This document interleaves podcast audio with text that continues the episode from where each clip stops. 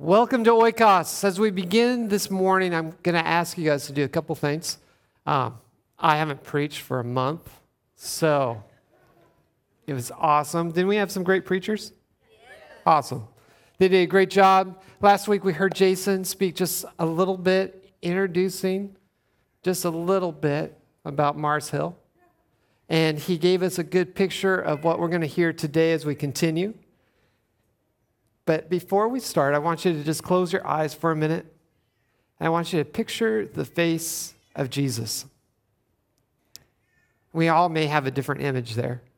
And maybe you've never done this before, so do your best. Picture the image of Jesus and begin to kind of zoom in onto his face. As you zoom in onto his face, start zooming in to his eyes. And hold there for just a second. As you hear the message this morning, I pray that you would be looking into the eyes of Jesus and listening to his words. You can open up your eyes. Because as he speaks to you this morning, you're going to hear some things that are hard for you to hear. But I want you to be thinking about the eyes of Jesus looking right at you.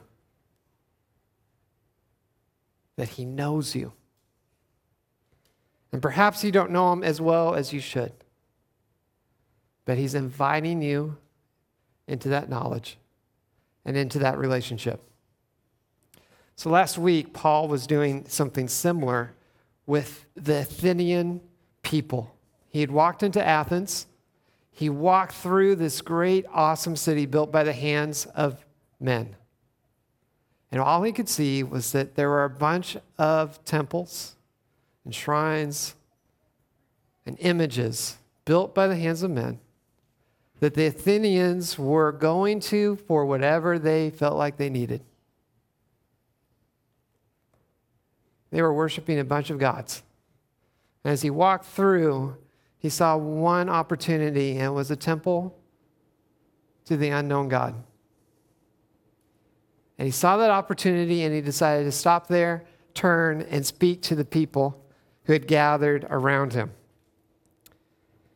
And it is the most evangelistic message that you'll probably find in Scripture, because it's taking people who really have no idea who Jesus is, and probably if he said, look into the face of Jesus, they wouldn't have had any idea what he's talking about. And he wants them to see that image today. That's where his heart is. He cares so deeply about these foreign people that he wants them to experience what it's like to look into the face of Jesus. And he starts in verse twenty-four. So if you got your Bibles, go ahead and open up to Acts seventeen. We're going to start one verse earlier than what we publicized, because we do that all the time. So we're going to start in verse twenty-four. And he says, he is the God who made the world and everything in it. He's talking about this unknown God. So he's describing who this unknown God is. Since he is the Lord of heaven and earth, he doesn't live in a man-made in man-made temples. And human hands can't serve his needs, for he has no needs. From one man, he created all the nations throughout the whole earth. He decided beforehand when they should rise and fall, and he determined their boundaries. So Paul starts at the very beginning. He says, the God I'm talking about created all things. So even these great things that you have, just remember, he created the trees that made them. All these things that you've made out of marble and rock and granite, he created the mountains where you took it from. This unknown God is greater than any of the things that you see around you. Now, some in Athens, I could imagine, would receive this first part of the message and go, great.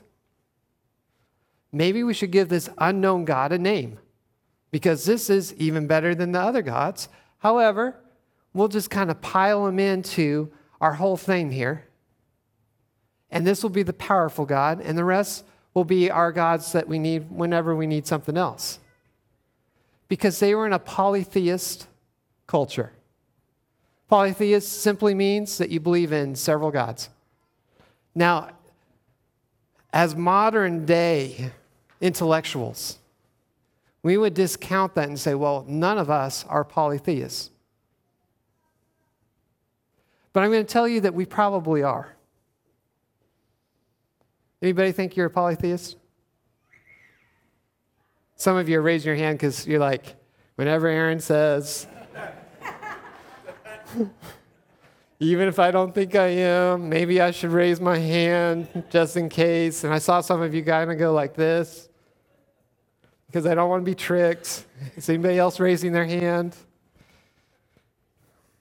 I think that we want to discount some of the things because we think we're beyond it. But what I often find in Scripture, what I often find with Jesus, is the simplest things I realize I'm not even beyond. So because of this, Paul pushes further. He challenges, he raises the bar with the Athenians. Knowledge about just some God who created everything wasn't enough for Paul. They would have accepted it and said, okay, and moved on. But for him, he wanted to make sure they knew the full message and not just part. We see in today that we often talk about God, and everybody believes in God, right?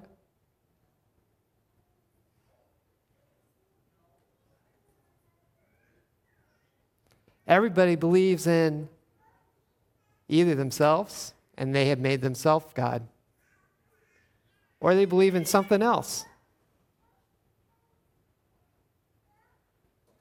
I don't really know if there is an atheist. We believe in something, whether it's ourselves or something else. We put all our resources and capital into it, and that becomes our God. What we see with the Athenians is they really valued intellect, and they always wanted to know more. They had great philosophers like Plato that came out of Athens, and they valued these people who were philosophical and could philosophize about whatever was coming through the, the day. And they valued it, and so they poured everything that they had into it. All of their capital went into their intellect.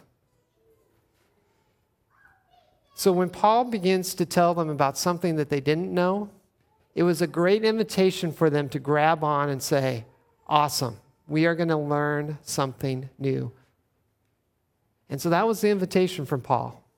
The challenge was, I'm going to tell you something new, but it's something that you thought you already knew. So I'm going to tell you something that you thought you already had figured out, but you don't. And that's the challenge. I bet some of us have been in that position before where we thought we had something figured out. Like maybe we thought we had life figured out. And then something happens. And we go, ugh, why is this happening now? Why was I so stupid? How did I ever think that was right? I bet you can relate if you went to college and you had a lot of fun. And you look back and you go, what was I thinking? I can relate to that because I streaked through our campus. And it's one of those times I look back and say, what was I thinking?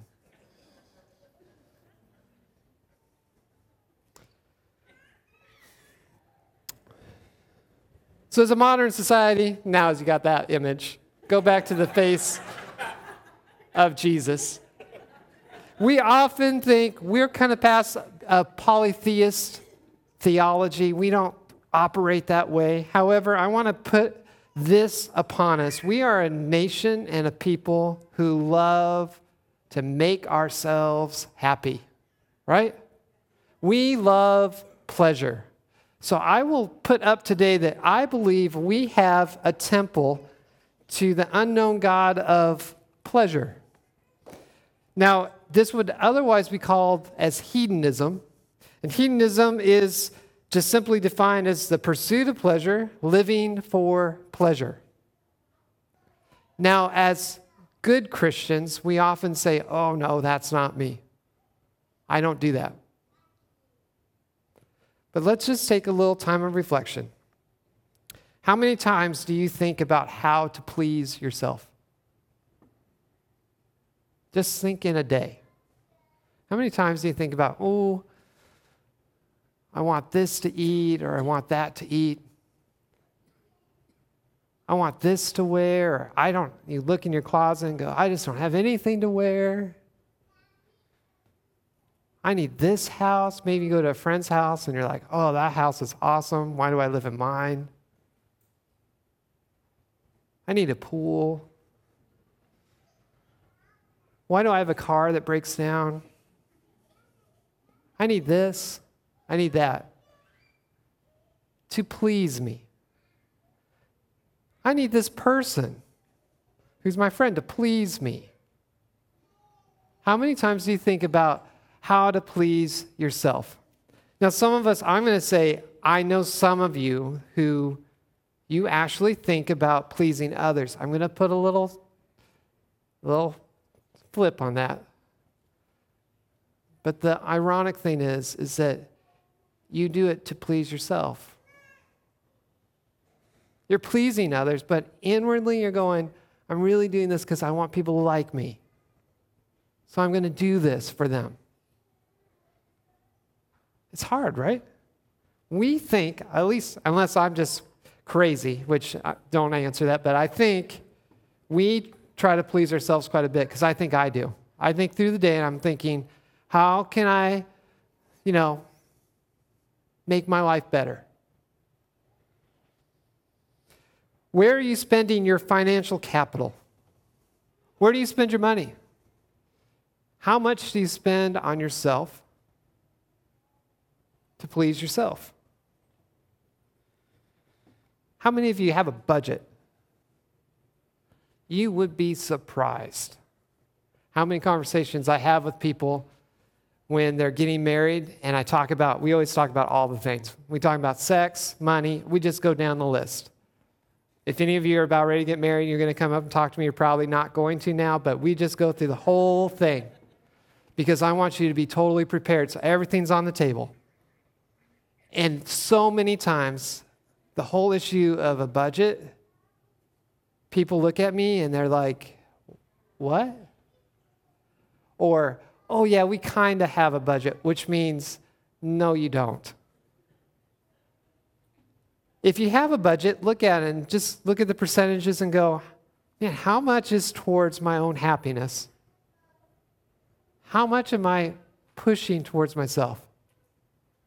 If you don't have a budget, I would say it would be a great exercise because it makes you a good manager of what the Lord has given you.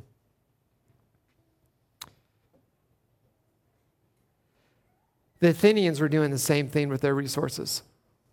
They were going to the various temples, and this is how they looked at the temples. They were like a drugstore. So for one temple, you would get something like good health. At another temple, you would get fertility. At another temple, you may have good crops. At another temple, it was just plain old prosperity. So they would go from one to the next and worship one idol to the next, seeking their happiness.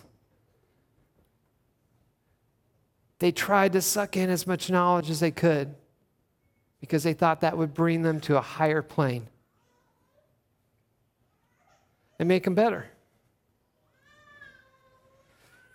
But Jesus said this. This is a hard word from Jesus, I think, for any of us here. It's a hard word for me. So if you think it's hard, it's We're in the same boat. Luke chapter twelve, verse thirty-four. Wherever your treasure is,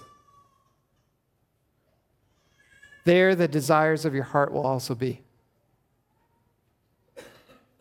If you look at your budget and you start identifying where am I putting my treasure, you'll start identifying where the desires of your heart are.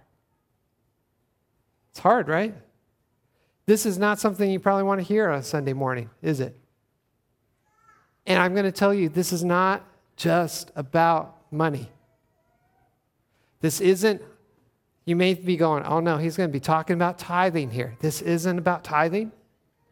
This is about where your heart is and identifying where are your desires, because that's where your heart is. And that's why we started by trying to see the image of Jesus and asking you, is your desire for Jesus or is it elsewhere? So Paul would later write to his disciple Timothy. He'd write these words in Second Timothy chapter three, verses one through five. You should know this, Timothy, that in the last days there will be very difficult times, for people will love only themselves and their money. They will be boastful and proud, scoffing at God, disobedient to their parents. I think that happened before this, but anyways. Disobedient to their parents and ungrateful. They will be considered nothing sacred. They will be unloving and unforgiving. Kind of explains why so many relationships end, right? They will slander others and have no self-control. The latest gossip magazines really do sell out, don't they? The Facebook post that talks about the best gossip gets the most hits. They'll be cruel, and they'll hate what is good. They'll betray their friends, be reckless, be puffed up with pride, and love pleasure rather than God. They will act religious, but they'll reject the power that could make them godly. Stay away from people like that. Where's your own pleasure or comfort come before the invitation of Jesus to follow him? Where's your own pleasure or comfort come before the invitation to follow Jesus? That's a good question, huh? I did write it. No, I'm just kidding. Think about that. God says that the true lasting pleasure is not found in the things that we think that we think will bring us pleasure. He says something different in Psalm sixteen, verses seven through eleven. I will bless the Lord who guides me. Even at night my heart instructs me. I know the Lord is always with me. I will not be shaken, for he is right beside me. No wonder my heart is glad and I rejoice. My body rests in safety. For you will not leave my soul among the dead or allow your body, your Holy One, to rot in the grave. You will show me the way of life, granting me the joy of your presence and the pleasures of living with you forever. God defines pleasure as being with him. That as you're with him, as he is with you, as he lives in you and you move with him, you will find pleasure. He wants you to direct all your resources towards that. Charles Spurgeon, he was a pastor in the late eighteen eighties. Probably none of us have ever met him because he's dead now. He is a great writer, but he was known as the Prince of Preachers. I guess he was awesome. He wrote something about what idols look like. He says, whatever a man depends upon, whatever rules his mind, whatever governs his affections, whatever is the chief object of his delight is his God.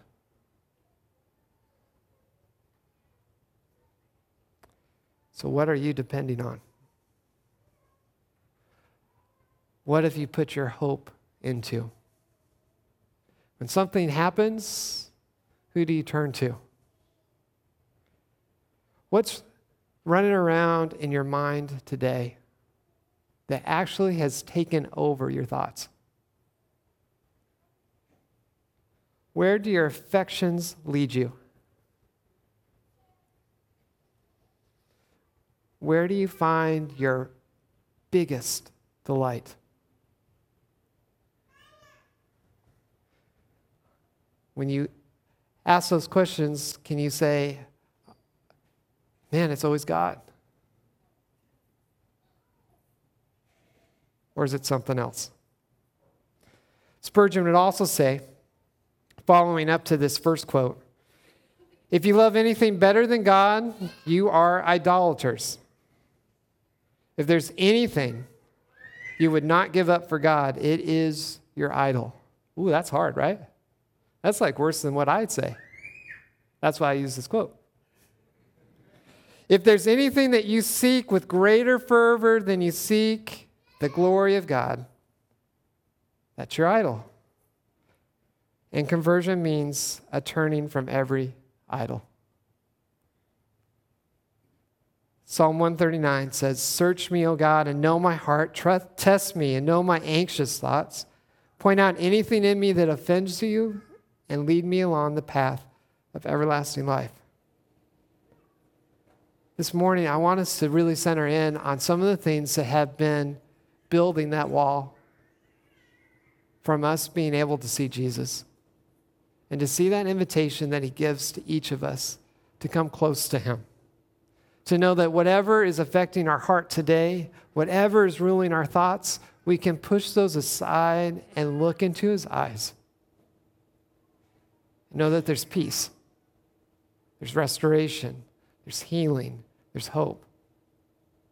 No matter what you find yourself in, no matter what desire seems to be overcoming your heart right now, that Jesus is inviting us to look at him. He's inviting us to be with him. So as you pray and you seek him, ask the Lord to convict your heart. This is kind of a scary prayer, but we can do it. Say, convict me, Lord, of those things that are getting in the way. Some things we may not even realize, and that's the scary part, is that he'll reveal the things that we didn't even realize were happening. Ask him, Lord, help me reveal how to better spend my capital, my resources, the things you've given me, the time, my relationships, all the things that you have put into me, my intellect. Help me to push them towards you and not elsewhere. I'll tell you that your appetite can rule your thoughts. So for an alcoholic, what rules their thoughts? Alcohol, not a trick question. For an alcoholic, what rules their thoughts? Alcohol. They have a deep desire, right? I have friends who have been sober for about thirty years. Haven't had a drink. Great accomplishment, right? They only did it because they had friends who kept them accountable. But when they talked about before they did, decided that this was ruling their thoughts and they needed to push it aside, they explained how that desire would just overcome them. It was, they wouldn't be thinking about it, and then all of a sudden it'd just be like, I've got to have a drink. They'd see a commercial, and they go, I have to have a drink. A certain smell will come in the air, I have to have a drink. And Satan uses that appetite of us. Not all of us have the same problem with alcohol as an alcoholic, but he may use your appetite in other things. And what we do is we spend all our capital. So an alcoholic, when they give in to that desire, what do they do? They spend their intellect by hiding it. And some of them are brilliant. They spend their financial capital by buying it, figuring out ways to hide it, any way that they can to make sure they can get that drink. They spend their relationship capital by looking for their drinking buddies and pushing the other relationships aside. It's what we do, right? And they spend their physical capital sitting at the bar, drinking. That's what happens when you allow a desire to overtake your, your heart, is that all your capital starts being pushed into it. And all of a sudden, that becomes your God. That's what you live for. That's what you would die for. And let me tell you, alcohol is not a friendly God, right? I don't think anyone can say it's ever loved them back. Now, some of you would go, well, it's been kind of fun sometimes, right? And you go, well, that's a pastor talking. It's a lot of fun sometimes. Sorry, I just saw something roll there, and I thought it was a mouse. I'm not scared of mice. But all of a sudden, I was like, are you serious? So, appetite. How do you fulfill your appetite? If it's not alcohol, what is it that pulls you in and you can't stop? And sometimes you go, how did I ever get caught in this? I'm expending everything so I can have it, and it really doesn't love me back. For others, we go to ambition. It drives us, the choices that you make, and maybe it's about your career or your business, or maybe it's about your family, maybe it's about being mommy of the year. Or maybe it's about your kids' success. Don't we see that? I'm going to succeed through your success. So I will drive all my capital in that area. Just start thinking about the things where you start pushing everything that you have into it because you think it will bring you pleasure. For others, it's approval. I alluded to this earlier that many times people who are dealing with this temptation of approval, they'll do anything to retain a relationship. So they'll do anything. They'll say yes when they should have said no. They'll compromise a value that they have in their own life because the guy says, if you want to be with me, hey, give it up. And they seek that approval, and they push all their capital towards it. Think about the girlfriend who shouldn't be dating the boyfriend who doesn't honor her. What does she do with all her capital? Every moment of the day, she's looking for a text from him. Every moment of the day, she's thinking, how can she buy something or do something for him? Every moment of the day, she's thinking, how can I make this work? She's using all her capital for a relationship that maybe isn't the right time and probably isn't. So today, God is asking you to put those temptations aside, to put those idols aside. And Paul does the same with the Athenians. Remember, he started out with this invitation of kind of, I'm going to tell you something you didn't know. You love learning stuff. Let me tell you about this unknown God who you don't know that much about. He gives them a bunch of information, and they, they're kind of sucked in. And then he turns it. And he answers the question that they all want, and I'd say that we still want today. Tell me the meaning of life. What is life really about? And he says in verse twenty-seven, chapter seventeen of Acts, verse twenty-seven, his purpose, this unknown God, was for the nations to seek after God and perhaps feel their way toward him and find him. Though he is not far from any one of us, for in him we live and move and exist. As some of your own poets have said, we are his offspring. And since this is true, we shouldn't think of God as an idol designed by craftsmen from gold or silver or stone. God is not distant. He's not this object that we can never touch. He's close at hand. He's asking you just to grope around and try to find him, because he's right there. He's findable. He's not hidden. I not only get life from him, I'm not only created from him, but he lives in me. Not only does he live in me, but as I move, he moves. And I try to make my life move with him, because that's where I'll find pleasure, the psalmist reminds us. He tells us in this short scripture that we are his children, we're his heirs. Of everything he ever has had, his kingdom is ours.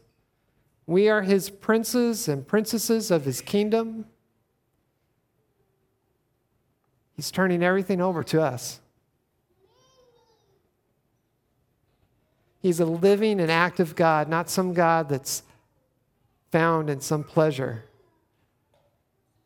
It'll be great for a moment, then lost forever.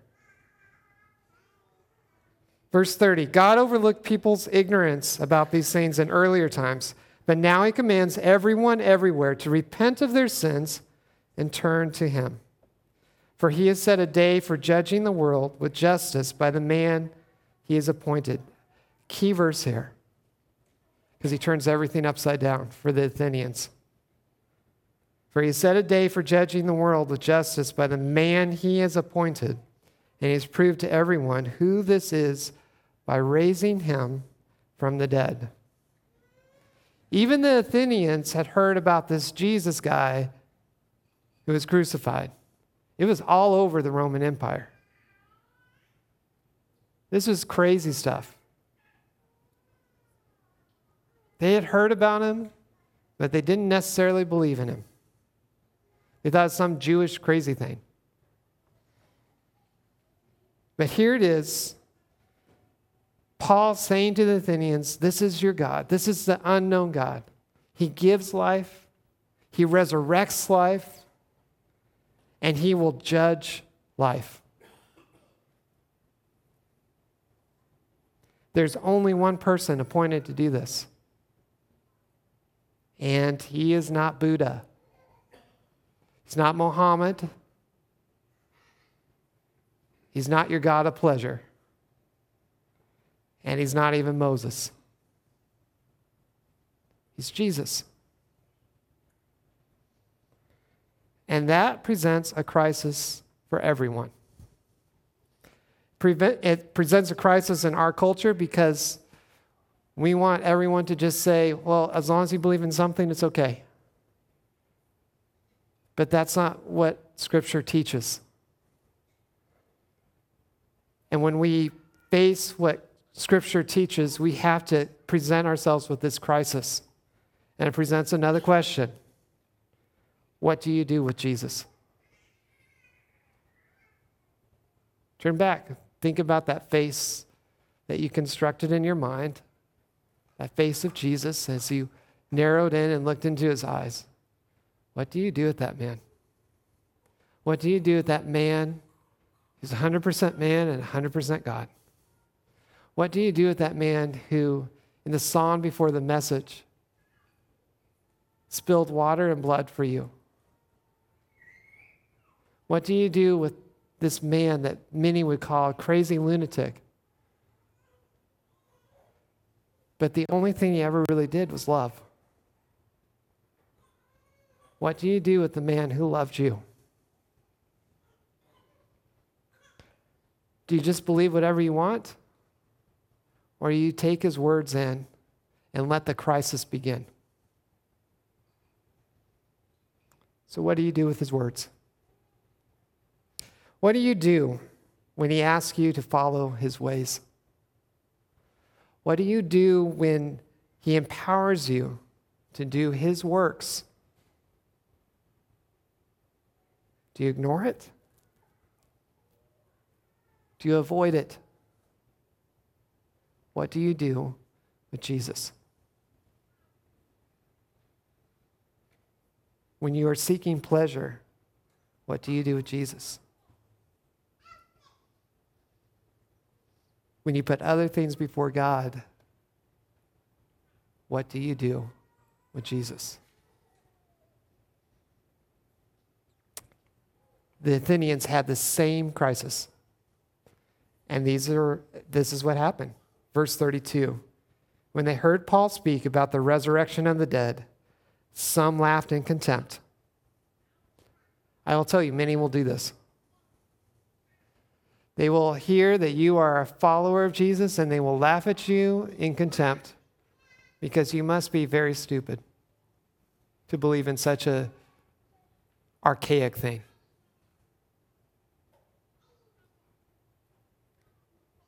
But others said, we want to hear more about this later. You will find this too as you confront people with this crisis about who Jesus is. Because I don't believe in our society that people are against Jesus. They just haven't got to meet Jesus. They don't really know the fullness of Jesus. And that's why he sent us out, so that we can develop a relationship that brings them closer to who Jesus really is. Verse thirty-three, that ended Paul's discussion with them, but some joined him and became believers. Among them were Dionysius, a member of the council, and a woman named Damaris, and others with them.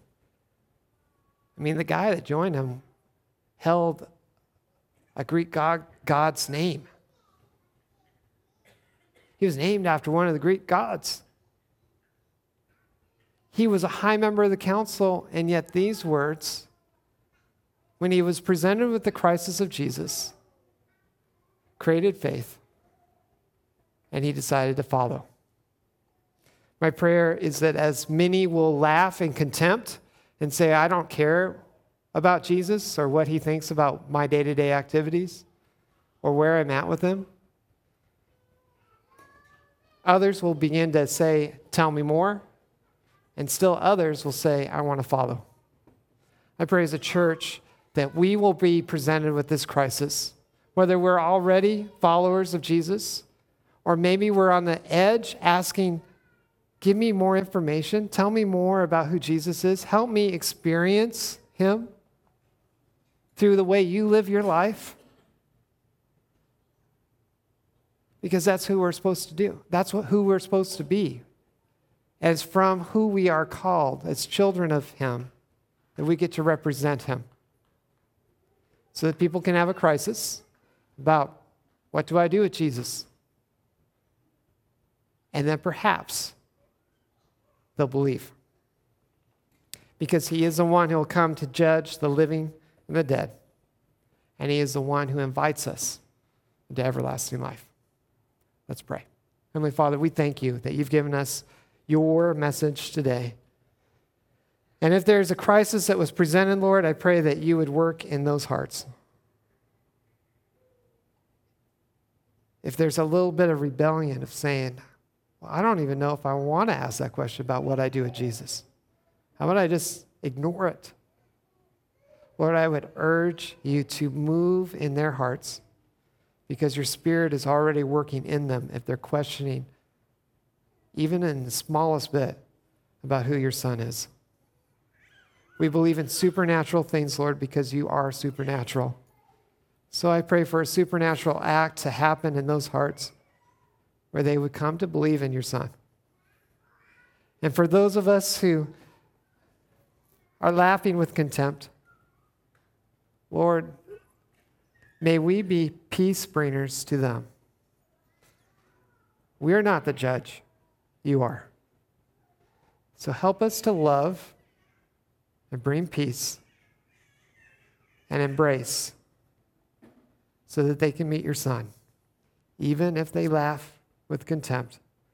We know that many laughed with contempt on the day that your Son died on the cross.